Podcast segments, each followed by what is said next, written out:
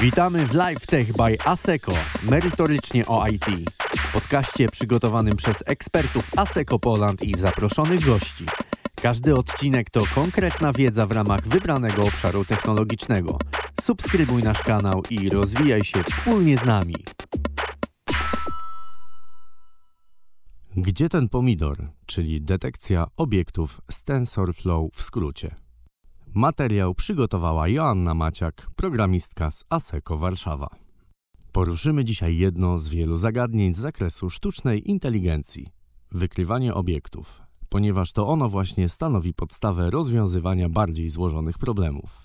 Sama detekcja obiektu na obrazie polega przede wszystkim na określeniu lokalizacji jego cech charakterystycznych, na podstawie których miałby zostać sklasyfikowany. Wśród narzędzi wykorzystywanych do machine learningu prym wiedzie TensorFlow. To kompleksowa, open source'owa platforma do uczenia maszynowego. Posiada wszechstronny, elastyczny zasób narzędzi bibliotek i zasobów społeczności, który umożliwia wdrażanie najnowocześniejszych technologii machine learningu, a programistom łatwe tworzenie i wdrażanie aplikacji opartych na nim. TensorFlow Object Detection API uzbraja nas w materiały, które można wykorzystać do pełnego przeprowadzenia procesu uczenia modelu w określonych zagadnieniach, od analizy tekstu przez badanie mowy, aż po interpretację obrazu. Załóżmy, że chcemy stworzyć narzędzie do wykrywania pomidorów na fotografiach. Aby misja ta zakończyła się sukcesem, musimy przygotować zbiór danych, wytrenować na ich podstawie model dla naszego detektora oraz wykorzystać ten model w systemie.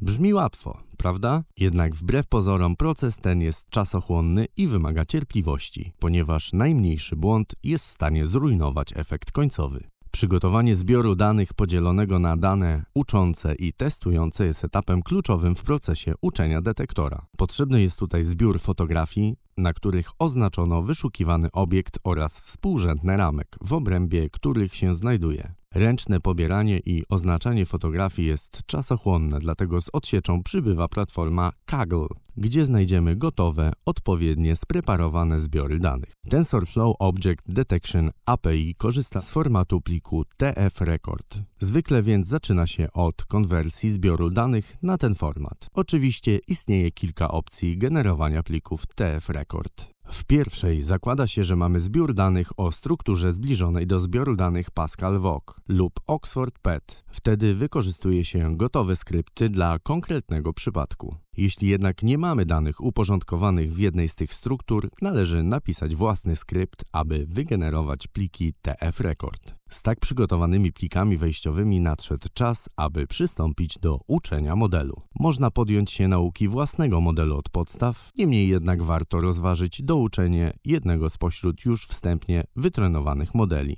Dużym plusem tego rozwiązania jest fakt, że nie ma potrzeby zgromadzenia obszernego zbioru danych, żeby uzyskać wysoką dokładność modelu. Jaki jest nasz cel, gdy trenujemy sieć neuronową? Chcemy iteracyjnie zidentyfikować prawidłowe wagi dla sieci neuronowej. Korzystając wstępnie wytrenowanych modeli, które zostały wcześniej przeszkolone na dużych zbiorach danych, możemy bezpośrednio wykorzystać uzyskane wagi i architekturę oraz zastosować zdobytą wiedzę w naszym opisie problemu. Nazywa się to uczeniem transferowym. Przenosimy naukę wcześniej wytrenowanego modelu na nasze konkretne stwierdzenie problemu. Pojawia się tutaj pytanie, na który z modeli się zdecydować. Należy być bardzo ostrożnym przy wyborze wytrenowanego modelu, którego chce się użyć w swoim przypadku. Jeśli stwierdzenie problemu, które mamy pod ręką, bardzo różni się od tego, na podstawie którego został wytrenowany wstępnie wytrenowany model, predykcja, którą otrzymalibyśmy, byłaby bardzo niedokładna. Na przykład model wcześniej wyszkolony do rozpoznawania mowy działałby fatalnie, gdybyśmy spróbowali go użyć do identyfikacji obiektów. Na szczęście wiele wstępnie przeszkolonych sieci jest dostępnych dla nas bezpośrednio w zasobach TensorFlow to Detection Model ZO dla detekcji obiektów, natomiast do rozwiązywania innych problemów warto wykorzystać modele zawarte w bibliotece Keras, gdzie zestaw danych ImageNet był szeroko zastosowany do budowania różnych architektur sieci, ponieważ jest wystarczająco duży.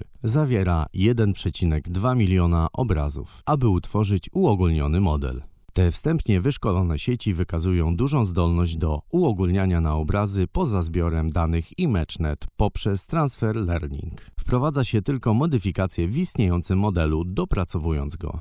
Ponieważ zakładamy, że wstępnie wytrenowana sieć została całkiem dobrze wytrenowana, nie chcielibyśmy zbyt wcześnie i zbytnio modyfikować WAG. Podczas modyfikowania zwykle używamy współczynnika uczenia się mniejszego niż ten używany do początkowego szkolenia modelu. Wybór modelu ogranicza się do sprecyzowania problemu oraz priorytetów. Musimy określić na przykład, czy bardziej zależy nam na dokładności modelu, czy jednak na szybkości predykcji.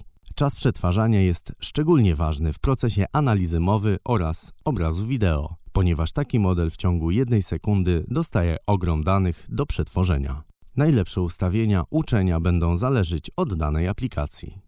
Modele Faster R CNN są lepiej dostosowane do przypadków, w których wymagana jest wysoka dokładność, a opóźnienie ma niższy priorytet. I odwrotnie, jeśli najważniejszym czynnikiem jest czas przetwarzania, zalecane są modele z dyskami SSD. Jeśli nie wykonujemy przetwarzania obrazu w czasie rzeczywistym, można postawić na wysoką dokładność sieci. Ważne jest też określenie możliwości sprzętu, na którym mamy zamiar prowadzić uczenie, ponieważ niejednokrotnie wymaga ono sporych zasobów pamięci obliczeniowej. W sytuacji, gdy zasoby te są ograniczone, następuje konieczność odpowiedniego spreparowania parametrów uczenia i drobnego przetworzenia zbioru danych wejściowych. Sama nauka modelu polega na tym, że parametry wykorzystanego modelu są modyfikowane na podstawie odpowiedniego wykorzystania zbioru uczącego, a potem następuje weryfikacja, jak bardzo ten etap nauki się powiódł poprzez próbę detekcji na zbiorze testowym. O jakości uczenia może świadczyć współczynnik pewności oraz tzw. Tak współczynnik straty.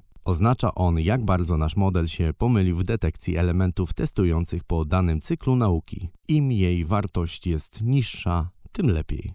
Gdy zaczniemy obserwować w pewnym momencie stały wzrost tej wartości, to oznacza, że przeuczyliśmy nasz model, co nie jest zjawiskiem korzystnym. Przy zbyt długim uczeniu sieć neuronowa nadmiernie uzależnia swoje działanie od elementów wykorzystanych w zbiorze uczącym i staje się bezużyteczna w analizie nowych obiektów. Można ją wtedy porównać do osoby, która owszem ma sporą wiedzę, natomiast nie jest na tyle elastyczna, by wykorzystać tę wiedzę w sytuacjach, z którymi nie miała wcześniej styczności. Po uczeniu modelu warto przeprowadzić test na danych niewykorzystanych w procesie uczenia. Zwykle wybiera się zarówno te zawierające wykrywany obiekt, jak i te, na których tego obiektu nie ma. Weryfikuje się tym samym, czy model nie będzie na siłę dopasowywać cech obiektów do cech tego wyszukiwanego. Reasumując, w procesie uczenia modelu niemal na każdym etapie musimy zmierzyć się z dylematami.